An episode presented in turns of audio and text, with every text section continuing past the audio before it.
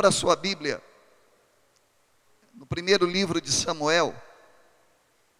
Primeiro de Samuel, capítulo de número 17, a partir do verso de número 39.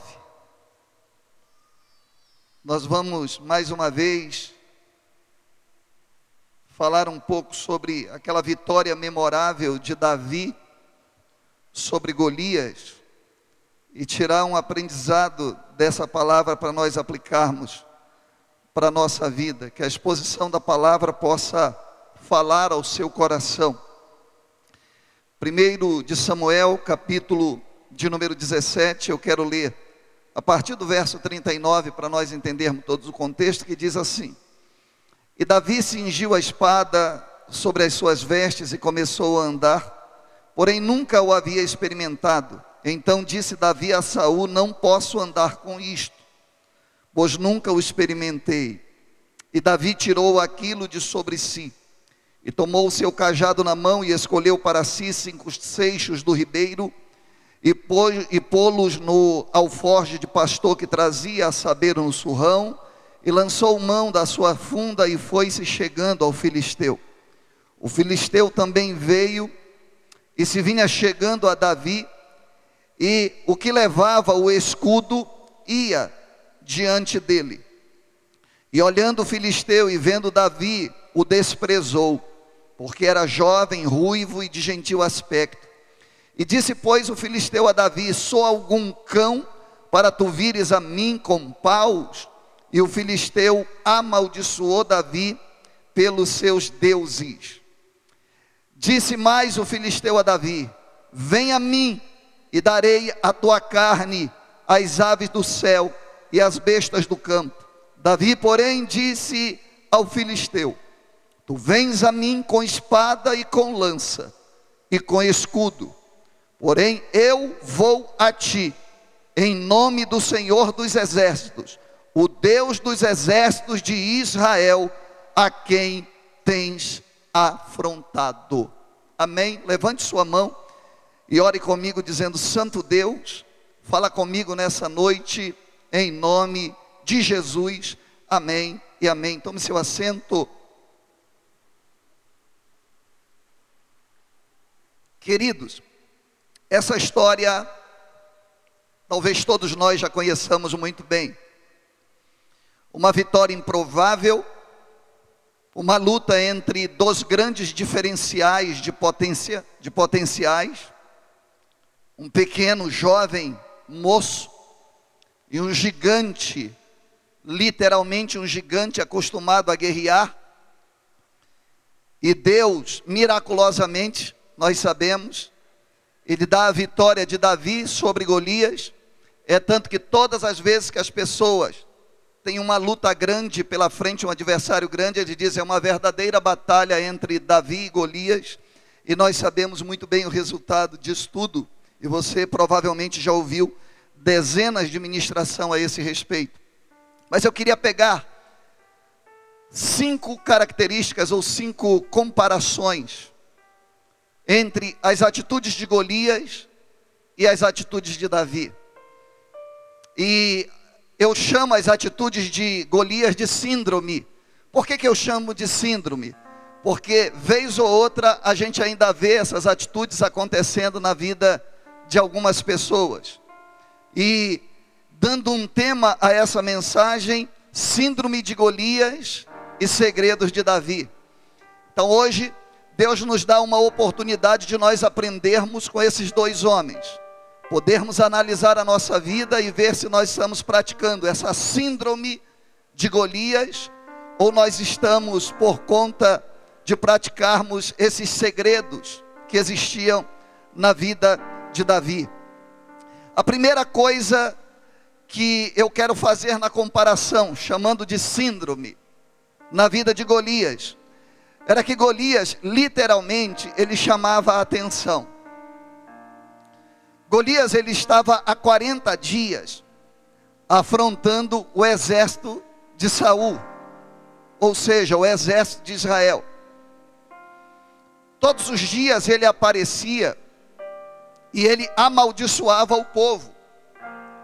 E além de uma estatura gigante, literalmente gigante, uma estatura completamente acima da média, não sei se era uma anomalia que algumas pessoas daquele lugar tinham, mas fato é que a, a Bíblia descreve vários gigantes, e é interessante que sempre o fim dos gigantes é terrível, é caindo diante do povo de Deus. Mas ele tinha uma altura que passava dos três metros de altura, ele era um guerreiro. Então ele só de ver metia medo. E outra coisa, ele tinha um histórico de vida, que era um histórico de muitas vitórias na guerra. E além disso, ele era grande entre o seu povo. E mais do que isso, ele tinha um discurso que, somado à sua aparência física, o discurso matava qualquer um de medo.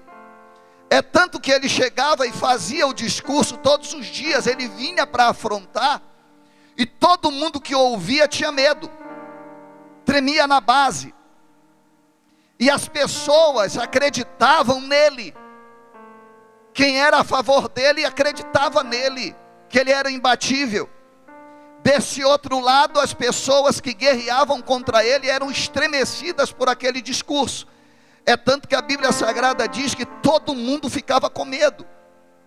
Ele chega a um ponto de uma soberba tão grande, ele diz assim: Ó, o exército dos filisteus não precisa lutar contra o exército de Israel.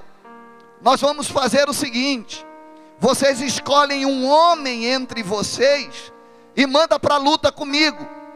Se o homem de vocês me vencer, nós todos seremos servos de vocês. Não precisa guerrear, ninguém precisa morrer.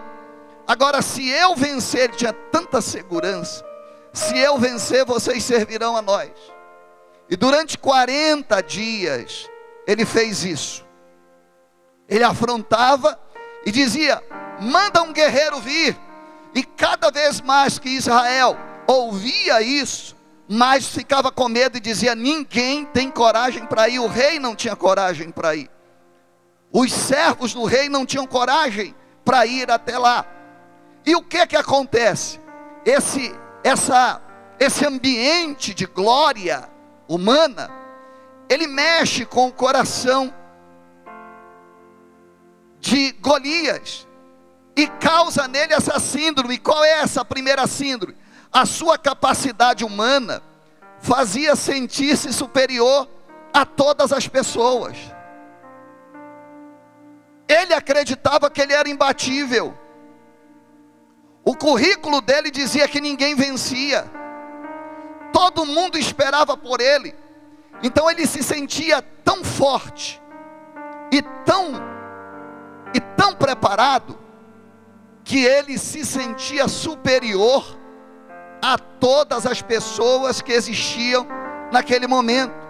É tanto que o versículo 4 ele vai dizer assim: Então saiu do arraial dos filisteus um homem guerreiro cujo nome era Golias de Gate, que tinha altura de seis côvados e um palmo, trazia na cabeça capacete de bronze vestia uma couraça de escamas, era o peso da couraça cinco mil ciclos de bronze, trazia grevas de bronze em cima de seus pés, e o escudo de bronze entre os seus ombros, e a haste de sua lança como um eixo de tecelão, e a ponta da sua lança seiscentos ciclos de ferro, diante dele ia o escudeiro. Então essa, ele se sentia por toda a característica que ele tinha, pela bajulação das outras pessoas e pelo próprio discurso eloquente, a reação que as pessoas tinham quando viam ele, a reação que as pessoas tinham quando ouviam ele falar, fez ele se sentir superior a todo mundo. Essa é a primeira síndrome de Golias se sentir superior por aquilo que ele acha que ele é.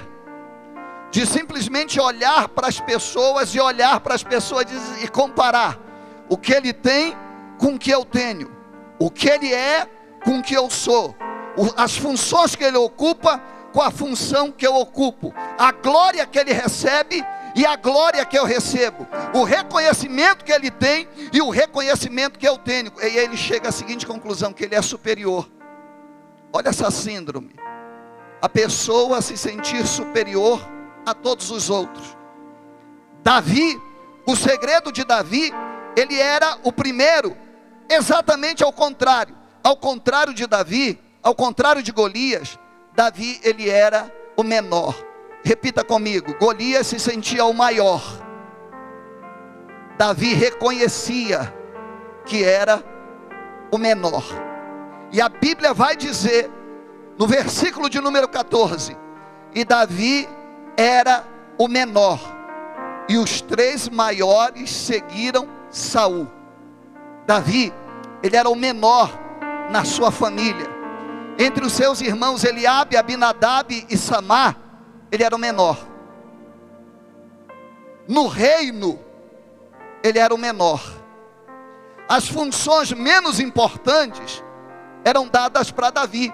Então Davi, ele tinha um segredo. Ele reconhecia que ele era menor.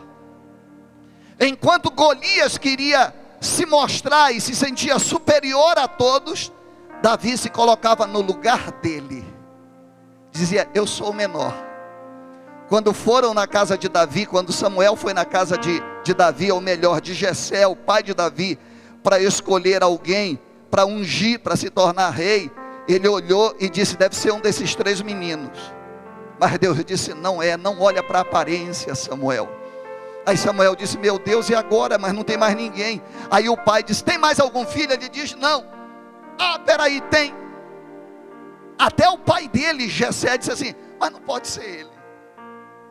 Não, ele é muito novo.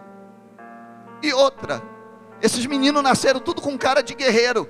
E ele nasceu é, mais é, é, é, amamãezado. Ele nasceu diferente, bonitinho, franzino, ruivo. Ah, mas parece insignificante. E aí mandou chamar ele. Aí Deus diz assim: Vocês olham a aparência mas eu olho o coração, e ele tem um coração parecido com o meu, um coração segundo o meu coração. Primeira grande diferença: Golias se sentia superior a todos, Davi sabia se colocar no lugar dele. Olha para o irmão que está do seu lado e diga para ele: não precisa ser maior do que ninguém. Aceita o tamanho que Deus te deu, porque Deus vai usá-lo para confundir a vida das pessoas. Quantos podem glorificar o nome do Senhor? A segunda comparação que eu quero fazer era que Golias, ele se sentia autossuficiente. E quem se sente autossuficiente não consegue servir ninguém. Quem está entendendo? Quem se sente autossuficiente se sente superior. E diz: Eu não tenho nada para aprender. Ninguém tem nada para me ensinar. E aí, por se sentir autossuficiente, ele não conseguia servir ninguém. Olha o sinal que o versículo de número 8 nos dá. Diz assim: o versículo de número 8 diz: E parou, Golias parou e clamou às companhias de Israel contra todo o exército, e disse-lhes: Para que saireis a ordenar a batalha? Aí ele vai dizer: Ó, não sou eu, filisteu, e vós, servos de Saul, olha a comparação que ele faz. Ele diz: Não sou eu, filisteu, ou seja, não sou eu o cara, a personalidade, a força, a glória, e vocês, vocês são servos, menosprezando o ato de servir. Golias se sentia autossuficiente, e desprezava o ato mais precioso do ser humano, servir. E ele olha com uma crítica e ele diz: Eu sou filisteus. Vocês, vocês são servos. Vocês são servos de alguém. Então não dá para eu batalhar com vocês. Escolhe um homem para vir batalhar comigo. Ou seja, ele se sentia autossuficiente e, portanto, não era servo. Davi não. Davi era diferente.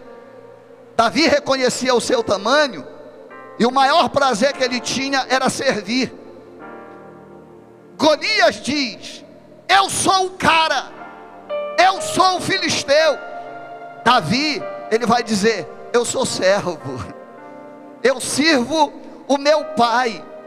Em 1 Samuel 17, 15, o texto diz assim: Davi, porém, ia e voltava para apacentar as ovelhas de seu pai. Golias não conseguia descer do pedestal de glória que ele se colocou. Davi era diferente. Davi sabia ir no palácio, mas reconhecia que todos os dias tinha que descer até a casa do pai para servir ao pai, porque o pai tinha um trabalho para a vida dele que era mais importante do que qualquer outra função que ele poderia ocupar. Quem está entendendo, diga glória a Deus. Golias não conseguia descer, não conseguia servir. Davi, Golias só queria ficar por cima. Davi aprendeu a subir no palácio e a descer para a casa do pai. Subia no palácio e descia para a casa do pai, porque aprendeu a servir desde criança. Quantos podem dar glórias a Deus? A terceira comparação que eu faço é que Golias ele declarava vitória antes da batalha, e isso é um grande perigo. Ele olhava e dizia: Não garante, vou dominar, vou imobilizar no primeiro round. Não tem força, não tem experiência, eu vou acabar com ele. E Davi ele comemorava, quer dizer, Golias ele comemorava a vitória antes da batalha. Por favor, olhe para a pessoa que está do seu lado e, e por gentileza, diga para ele assim: pelo amor de Deus, não celebre a vitória antes de vencer a batalha, antes de batalhar. Deus seja louvado. Olha o que diz o verso de número 42. Ele diz assim: ele estava lá ele se preparou para a guerra. Quando ele olhou, lá vem o filho de Jessé. E a Bíblia vai dizer, gentil aspecto, parece esses jovens que estão aqui, bonitos. Sabe aquela cara boa, diz, isso aí não tem coragem de matar ninguém. Aquele menino bom. Aí ele dera ruivo e eu vou, eu vou aqui dizer, cabelinho penteado para o lado, topetezinho bacana. Tava com um corte legal. Tinha feito um degradê daqueles topetão bonito. E lá vem ele com aquela camisa do Congresso, olhou e disseram assim: não, esse aí não. Esse daí não garante. Esse daí não tem experiência em guerra.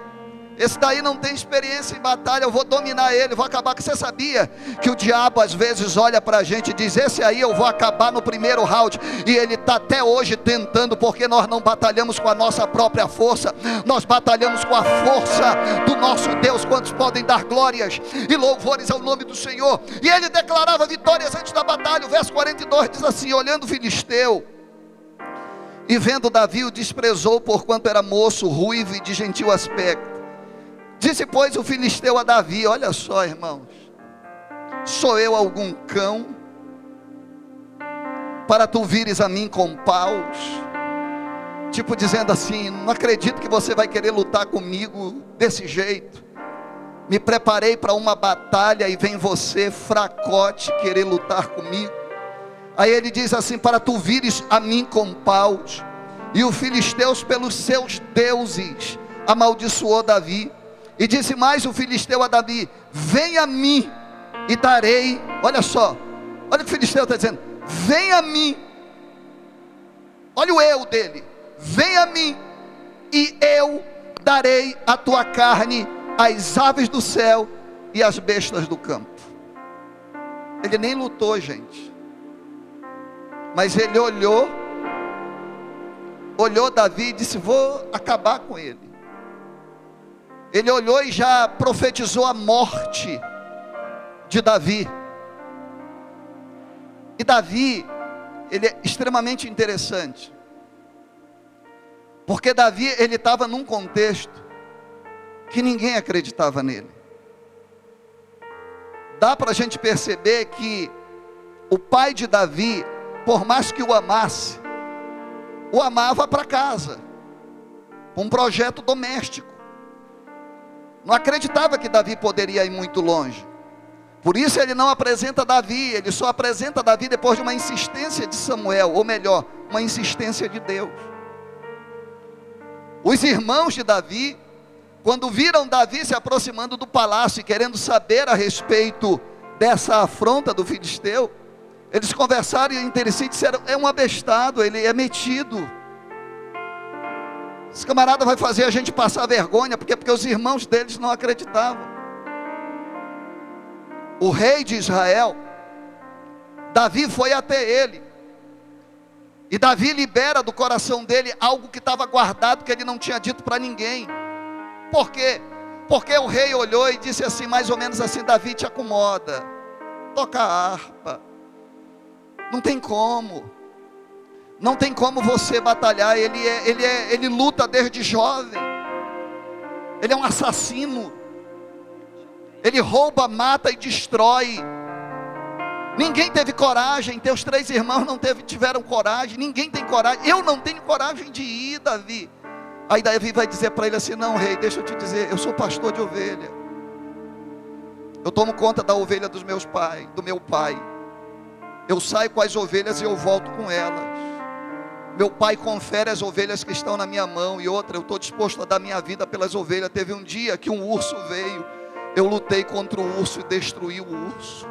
Da outra vez veio um leão, o leão veio para matar a ovelha, eu lutei contra o leão e destruí o leão para salvar a ovelha. É como se ele dissesse assim: Olha, se morresse uma ovelha, meu pai não ia nem saber mas eu, eu gosto da minha função. Deus é comigo, eu me senti só, eu tive medo do urso, mas Deus me deu vitória. Eu tive medo do leão, tive medo, mas Deus me deu vitória. E eu estou acreditando, meu rei Saul, eu estou acreditando que contra esse filisteu, Deus também vai me dar vitória. Nem o rei acreditava nele. O pai não acreditava. A família não acreditava. O exército não acreditava, o rei não acreditava. Aí ainda vem um, o inimigo dizer: Eu vou te matar. Que loucura é essa que Israel está fazendo? Está me desrespeitando, mandando lutar contra mim um menino. Por favor, não deixa ninguém ofuscar a tua fé. Não deixa ninguém ninguém ofuscar o brilho que Deus depositou sobre a tua vida. Ei, meu irmão, não é pela tua força e não é pela tua capacidade, é pelo Deus de Israel que te chamou para te dar vitória. Quem está entendendo? Ei, levanta a cabeça, não é hora de desistir. As palavras e as pedradas que te deram não vão te derrubar, elas vão te fortalecer, e mais cedo ou mais tarde as pessoas vão ter que entender que há algo diferente na sua vida. Aleluia! Então ele declarava vitórias antes da batalha. Davi era diferente. Davi ele tinha a capacidade de não se render às afrontas do inimigo. Só que é uma capacidade fundamental é ter uma mente forte para que as palavras negativas não possam penetrar a sua alma e o seu coração. Imagina, uma carga de negativismo tinha sido lançada, palavras para desencorajá-lo: pai, irmãos, rei, exército e o inimigo. Só que Davi, ele não se rende às afrontas, e no versículo de número 26 ele diz: Quem é, pois, este incircunciso filisteu para afrontar o exército do Deus vivo. Mente forte. Ele estava dizendo aqui: esse cenário que eu estou me metendo, não é para minha glória. A confusão não é minha. Só que ele está mexendo com o Deus que eu conheço antes dele me afrontar, ele, ele afrontou o exército do Deus vivo. E ele não desiste, porque ele sabe que Deus que está trabalhando nos bastidores da vida dele é poderoso para dar a vitória a ele acima das circunstâncias. Só quem está entendendo, diga glória a Deus. Quero dizer para você isso. Seja qual for a notícia, seja qual for a falta de reconhecimento, entenda de uma coisa: Você está num projeto que pertence a Deus e você não pode desistir dele. Foi Deus que te chamou. A luta que você está enfrentando faz parte do processo. As calúnias que você está enfrentando faz parte do processo. A rejeição que você está enfrentando faz parte do processo. Quem está entendendo, diga glória a Deus. Não é tempo de desistir. Estão dizendo que você não vai aguentar. Reaja! E entenda que há um Deus nos bastidores, lutando para te dar a vitória, louvado para sempre, seja o nome do Senhor. Em quarto lugar, está nas entrelinhas, sua presunção, a presunção de Golias, de dizer a luta, a vitória já é certa, fez com que ele dispensasse o escudeiro. Olha o que diz o verso de número 41. O verso de número 41 diz: E o filisteu também vinha se aproximando de Davi. E a Bíblia vai dizer: E o que levava o escudo ia adiante dele. Mas entenda uma coisa: ele ia, ele ia preparado para quê? Para lutar com alguém do porte dele. Quem está entendendo? Golias foi preparado para lutar com o gigante de Israel, com um guerreiro com um militar renomado. E aí o que é que ele faz? Ele leva o escudeiro na frente. O que é que o escudeiro faz? Se lançar uma lança, eu defendo ele. Só que quando ele viu que Davi era muito fraco, ele vai dispensar o escudeiro. Pastor, como é que o senhor sabe disso? Como é que Davi acertou a pedra nele? Como é que Davi simplesmente rodou a pedra, jogou e pegou nele? Porque não tinha escudeiro.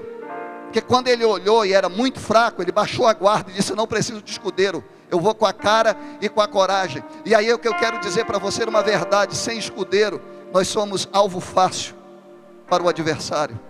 Nunca baixe o escudo, nunca deixe o escudo de lado. Não, não deixe para usar o escudo somente contra adversários que você considera forte, seja qual for o adversário, seja ele aparentemente o mais insignificante, seja um elogio lá na sua empresa, que aquela mulher de repente olhou para você e disse: Que perfume cheiroso, ah, que roupa bonita, você está tão bonito hoje. Repreenda, levante o escudo, e você, irmã, que recebeu aquele elogio de uma hora para outra, uma proposta chegou, não baixe o escudo, porque sem escudo você é alvo fácil. Deixa o escudeiro ir à tua frente para te proteger. Um dia, um dia Deus se encontrou, encontrou-se com Abraão, lá em Gênesis capítulo 15, no começo do capítulo, ele diz para Abraão: depois destas coisas veio a palavra do Senhor a Abraão em visão, dizendo: Não temas, Abraão, eu sou o teu escudo. Nas pequenas decisões que você tem que tomar, nas mais insignificantes que sejam, não tira o escudeiro da frente. Deixa o escudeiro na tua frente. O Senhor é o nosso escudo.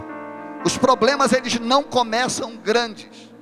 O problema geralmente começa muito pequeno. E como é que ele entra? Que a gente acha que é insignificante. Não está dando uma dozinha de cabeça, eu vou tomar ali um, um, um remédio analgésico e vou curar. Não baixa o escudo, irmãos. O escudo tem que estar firme, tem que estar de pé, o escudeiro tem que estar na frente todos os dias. Só quem está entendendo, diga glória a Deus. O casamento termina se eu baixar o escudo, o ministério termina se eu baixar o escudo, a unção vai embora se eu baixar o escudo.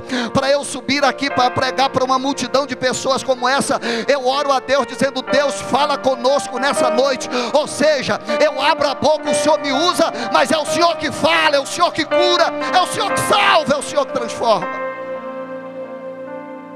E ele baixou o escudo. Enquanto ele baixa o escudo, em uma comparação, que foi que aconteceu com Davi? Davi, antes de confrontar o inimigo, ele desceu para o ribeiro. O guerreiro olhou e disse: Não preciso de nada, vou matar. E ele diz: Com as minhas próprias mãos. Davi faz diferente. Davi tinha recebido uma proposta de Saul. Saul olhou para ele e disse assim: é, Vou ajudar ele a morrer um pouco mais demoradamente. E Saul faz um acordo com Davi. Vamos dividir a glória. Para eu não te despedir de qualquer forma, pega minha roupa de guerreiro. E a Bíblia Sagrada vai dizer que ele colocou a roupa de Saul, a roupa de guerreiro, a lança de guerreiro, o sapato de guerreiro, e pegou todos os utensílios de guerra. Só que quando ele foi andar, ele não sabia, ele não tinha experiência. E homem de Deus não pode trabalhar com ferramenta emprestada dos outros. Nós trabalhamos com a ferramenta de Deus, com aquilo que Deus nos deu. Saul queria dar para ele uma ferramenta, uma armadura de guerra. Só que Deus já tinha dado para ele uma baladeira. É. Saul queria dar para ele vestimenta de guerra. E trazendo para os nossos dias, Deus tinha dado para ele uma baladeira. Sabe o que é que ele fala para Saul? Ele diz assim: Saul, me perdoa, mas eu não tenho experiência com essas coisas. Eu tenho experiência com outra coisa. E enquanto Golias baixa o escudo, Davi sai do palácio e vai descer ao ribeiro. E lá no ribeiro ele lembra: Eu tenho baladeira, mas eu não tenho pedra. E a Bíblia diz que ele se abaixa e ele colhe do ribeiro cinco pedras. Enquanto um baixa o escudo, o outro desce para o ribeiro para buscar material bélico para destruir o inimigo. Quem está entendendo, diga glória a Deus. Você não baixa o escudo. E se o que você precisa, vai para o ribeiro, porque a arma você já tem na mão. Talvez tenha faltado munição. Quem tem boca, diga glória a Deus. A arma você já tem, mas talvez esteja, esteja necessitando de munição para derrubar o gigante. E essa munição não tem no palácio, essa munição tem no ribeiro, tem na fonte. Tem que descer do palácio para ir buscar a ferramenta que vai descer destruir o gigante. Quem está entendendo, diga glória a Deus.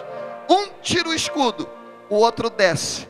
O outro desce para o ribeiro, simbolizando a oração, a busca a Deus para buscar a ferramenta. Quantas vezes eu e você já tivemos em situações indissolúveis, extremamente complicadas, e a gente teve que parar tudo para descer a presença do Senhor, e lá no ribeiro da oração, Deus nos dá a ferramenta para a gente se colocar de pé e vencer a batalha que parecia que iria acabar com a nossa vida. Amém. A nossa vitória não está no palácio, a nossa vitória está no ribeiro, buscando a presença de Deus, aquele que é a fonte da água viva. Quem está entendendo, diga glória a Deus. A última comparação.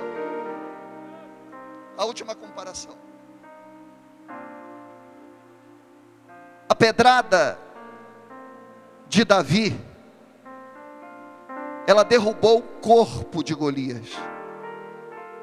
Mas na verdade, na verdade, Golias já estava caído muito tempo.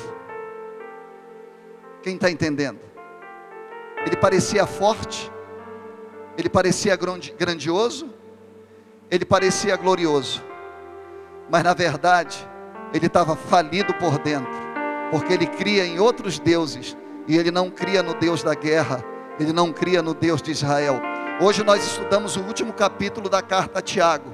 E a, e a último capítulo, o capítulo 5 da carta a Tiago, ela começa dizendo: os ricos, suas mazelas, porque pensam que o dinheiro é tudo na vida deles, mas o dinheiro na verdade só serve para condená-los, por quê? Porque aqueles ricos da igreja em Jerusalém, que Tiago pastoreava, eles amavam mais o dinheiro do que as pessoas, e amando mais o dinheiro do que as pessoas, ele amavam mais o dinheiro do que o próprio Deus. Quem está entendendo, diga glória a Deus. Ou seja, ele imaginava que ele era forte, mas ele não tinha a proteção de Deus na vida dele ele já havia dispensado o escudeiro, ou seja, Davi derrubou o corpo, mas a alma dele já estava caída há muito tempo.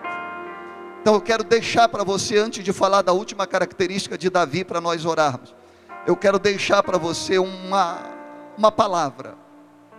E essa palavra é quando você vê essas pessoas gloriosas, que vocês imaginam que são verdadeiros ídolos, e que são vitoriosos por aquilo que têm, pela fama que possuam, Em nome de Jesus, não tentem se comparar com eles porque eles podem ter tudo que o mundo pode dar para eles, mas eles não têm a coisa mais importante que Deus te deu, a presença do Espírito Santo, a vitória sobre o diabo, sobre o gigante. Só quem está entendendo, diga glória a Deus.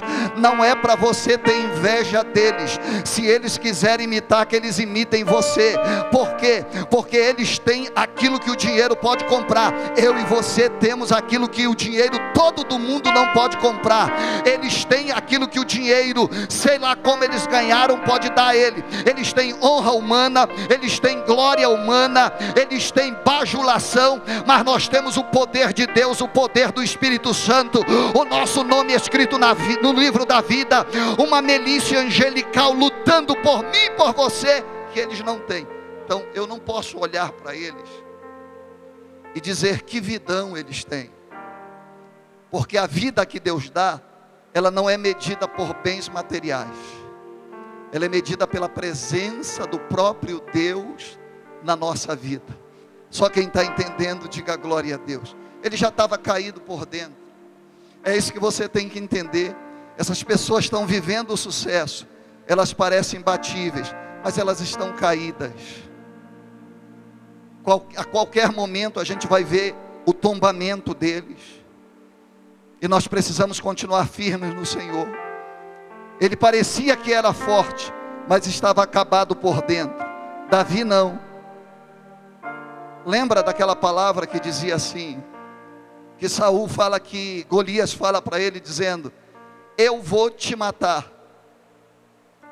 Eu vou arrancar a tua cabeça. Eu vou te dar os corvos.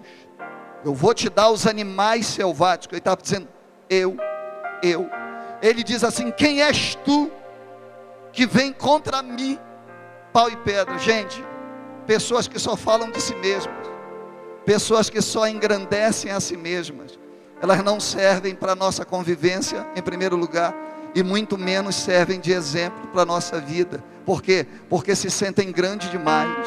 Davi não. Davi se sentia, não era que ele se sentisse pequeno, ele se sentia do tamanho que ele era. Se coloca de pé, por favor. Ele se sentia do tamanho exato do que ele era. Então, você vai ver muito pouco Davi falando eu, Davi falando vou fazer. Mas o interessante é que Davi, a sua esperança não estava nele mesmo, a sua esperança estava no Deus da vida dele, no Deus que lhe chamou, no Deus que lhe ungiu, no Deus que era o Deus dos exércitos de Israel. E no capítulo 17, no verso 45, para terminar, a Bíblia Sagrada diz assim: leia comigo, por favor. 1 de Samuel, capítulo 17, verso de número 45, diz assim: Davi, porém, disse ao filisteu: Olha só. Davi, porém, disse ao filisteu: Tu vens a mim com espada e com lança, e com escudo. Ok? Olha só. Tu vens a mim com espada, com lança, com escudo, com todos os utensílios. Aí ele diz, vai dizer assim: porém eu, pequenino, franzino, carinha de abestado, eu não vou contra ti com pau e pedra, eu não vou contra ti com a minha força, eu não vou contra ti com a minha funda ou minha baladeira, não eu vou contra ti em nome do Senhor dos Exércitos, ou seja, eu estou representando alguém nessa batalha, eu vou contra ti em nome do Senhor dos Exércitos, o Deus de Israel, a quem tens afrontado. Aí ele já vai cheio do Espírito Santo. O meninozinho começa a se encher da glória de Deus e da coragem do Senhor. E ele vai profetizar e ele vai dizer: Hoje mesmo. E ele não diz: Hoje mesmo eu vou te matar. Ele diz assim: Hoje mesmo. O Senhor que está nos bastidores. Hoje mesmo. O Senhor te entregará na minha mão. E a hora que ele te entregar na minha mão, ou seja, você já vem amarrado, já vem atado e já vem imobilizado. Aí eu vou quebrar tua cara, gigante. A hora que Deus te entregar na minha mão, eu ferir-te-ei, tirarei a tua cabeça, e aos corpos do arraial dos filisteus darei hoje mesmo as aves do céu e as feras da terra, e toda a terra saberá que há Deus em Israel. E toda a terra saberá. Aqui não tem guerreiro, mas aqui tem Deus que usa menino, que usa menina, que usa homem e que usa mulher. E saberá toda esta congregação que o Senhor salva. Olhe para mim, não com espada, não com lança, porque o Senhor é a guerra, e Ele vos entregará na nossa mão. Essa história ela termina literalmente Davi dando uma balada na testa do gigante. Imagine só, algo muito forte batendo na minha testa. A minha reação é cair para trás, sim ou não? Se algo vem e me impacta de frente, pá, a tendência é a reação normal, é física. A reação normal é eu tombar para trás. Só quem está entendendo, diga glória a Deus. Só que a Bíblia diz que algo diferente aconteceu. Davi prepara um negócio lá invocado que ele tinha. Pá! A hora que dá, pum! O gigante cai para frente. Contra a lei da física. Aí eu te pergunto: o que foi que aconteceu? A pedrada dar na testa e ele cair para frente. É que nos bastidores tinha um Deus que estava que tava preparado. A hora que Davi bateu, Deus deu daqui, olha. Pá! E o gigante caiu para frente, por quê? Porque quem venceu a batalha não foi Davi, quem venceu a batalha foi o Deus da guerra. O Deus da guerra está aqui nessa noite. Só quem está entendendo, levanta a mão para glorificar o nome do Senhor. Ei, segura só um pouco aqui. Ei, olha para mim que eu quero liberar uma palavra de poder para a tua vida. Teu problema não vai ser resolvido com dinheiro. Teu problema não vai ser resolvido com um juiz ou com um advogado. O teu problema não vai ser resolvido com a medicina, nem com a cirurgia médica. O teu problema vai ser resolvido não com armas físicas, mas com armas espirituais. Em nome do Senhor dos Exércitos, levanta a mão e recebe nessa noite a vitória. Recebe nessa noite a vitória. Não é com espada, não é com lança. Recebe nessa noite a vitória. Nunca pare de lutar não baixe a guarda, nunca pare de lutar. Em tempos de guerra, nunca pare de adorar. Libera a palavra. Adore a Profetiza sem parar. Não é com armas naturais, é com as armas espirituais. Se desceu ao ribeiro, Deus entrega a ferramenta. descanso, a cura, a recompensa vem. Sem demora, o escape, o descanso, a cura, a recompensa vem. Sem demora, o escape, o descanso, a cura, a recompensa vem. Eu quero terminar fazendo o apelo e convidando as pessoas que já dispensaram o escudeiro, as pessoas que pensavam que sozinhos iriam vencer a batalha e aí se frustraram, e baixaram a guarda, dispensaram o escudeiro, que segundo a, a Gênese é o próprio Deus. Então quero convidar rapidamente a sair do seu lugar as pessoas que se afastaram da presença do Senhor e que dispensaram o escudeiro e que, portanto, correm risco de fracasso e risco de vida, eu convido você a se reconciliar e a entregar a sua vida para Jesus nessa noite.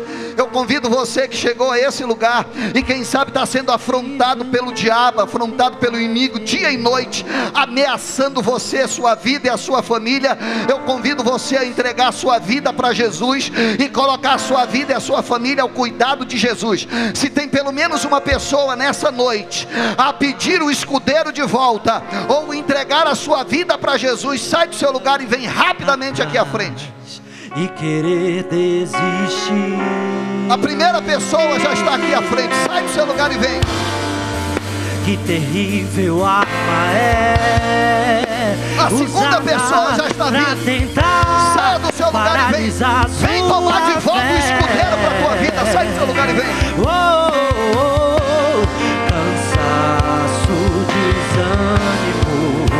Logo após uma vitória. Onde está a terceira pessoa? A terceira pessoa já está vindo. Saia do seu lugar e vem. Cadê a quarta pessoa? A quarta pessoa precisa do escudeiro. Sai do seu lugar e vem. Perda, ou a dor da traição, uma quebra de aliança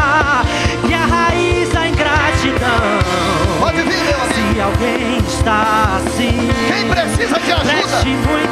O Senhor da guerra está aqui nesse lugar. Aonde está a quinta grito pessoa? Sai do seu lugar e vem. de Deus.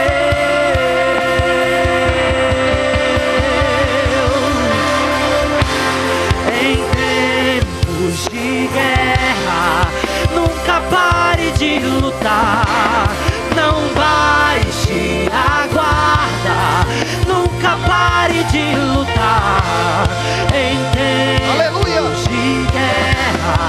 Nunca pare de adorar.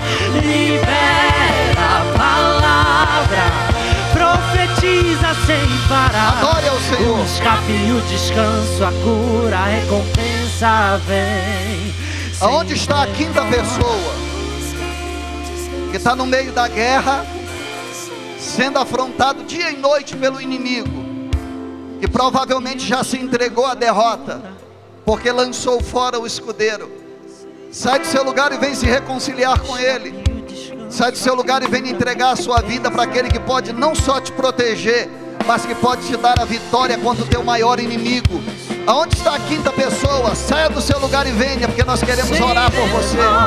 O e o descanso, a cura, a recompensa vem. Estenda suas mãos em direção a esse lugar. Santo Deus, nós te louvamos porque tu és precioso. E o teu cuidado está sobre nós, nós só estamos de pé, porque diariamente o Senhor tem guerreado para destruir os gigantes que se levantam para nos afrontar dia e noite. E aqui está a vida dessas pessoas, Senhor, que vieram para diante da tua presença, quem sabe até aqui desacreditados, mas que se lançaram diante do Senhor nessa noite. Seja, Senhor, o escudo para eles, como o Senhor foi para Abraão. Seja aquele que derruba os adversários, os gigantes que se levantaram contra a vida de cada um deles. Perdoa os seus pecados, Senhor, e escreve o nome deles no livro da vida, em nome de Jesus Cristo. Amém, amém e amém. Aplaude ao Senhor bem forte, da glória demora. O escape o descanso, a cura, a recompensa vem sem demora. O escape o descanso, a cura, a recompensa vem Aleluia. demora. Diga glória a Deus. Dê uma salva de palmas bem forte para o Senhor. E de tudo que foi informado aqui, terça, quinta e sexta-feira, cruzada de avivamento. Segunda, dia 4 até o dia 8, alvorada com Deus. Mas não se esqueça que o próximo domingo é o primeiro domingo do mês. E nós teremos Santa Ceia do Senhor Jesus. E eu quero convidar todos vocês para 9 horas da manhã. Nós estarmos aqui no culto da família com escola dominical. Para nós participarmos da Santa Ceia do Senhor Jesus. Quem pode dar glória a Deus. E que o amor de Deus, nosso Pai a graça do nosso Senhor e Salvador Jesus Cristo, a comunhão e a consolação do Espírito Santo seja sobre a sua vida, meu irmão, sobre a sua vida, minha irmã, sobre a vida de nossas famílias e da igreja do Senhor Jesus espalhada por toda a terra. Os que assim creem e concordam, digam bem forte. E o nosso grito de vitória: a vitória é nossa pelo sangue de Jesus. A vitória é da nossa família pelo sangue de Jesus. Deus te abençoe. Vai na paz do Senhor.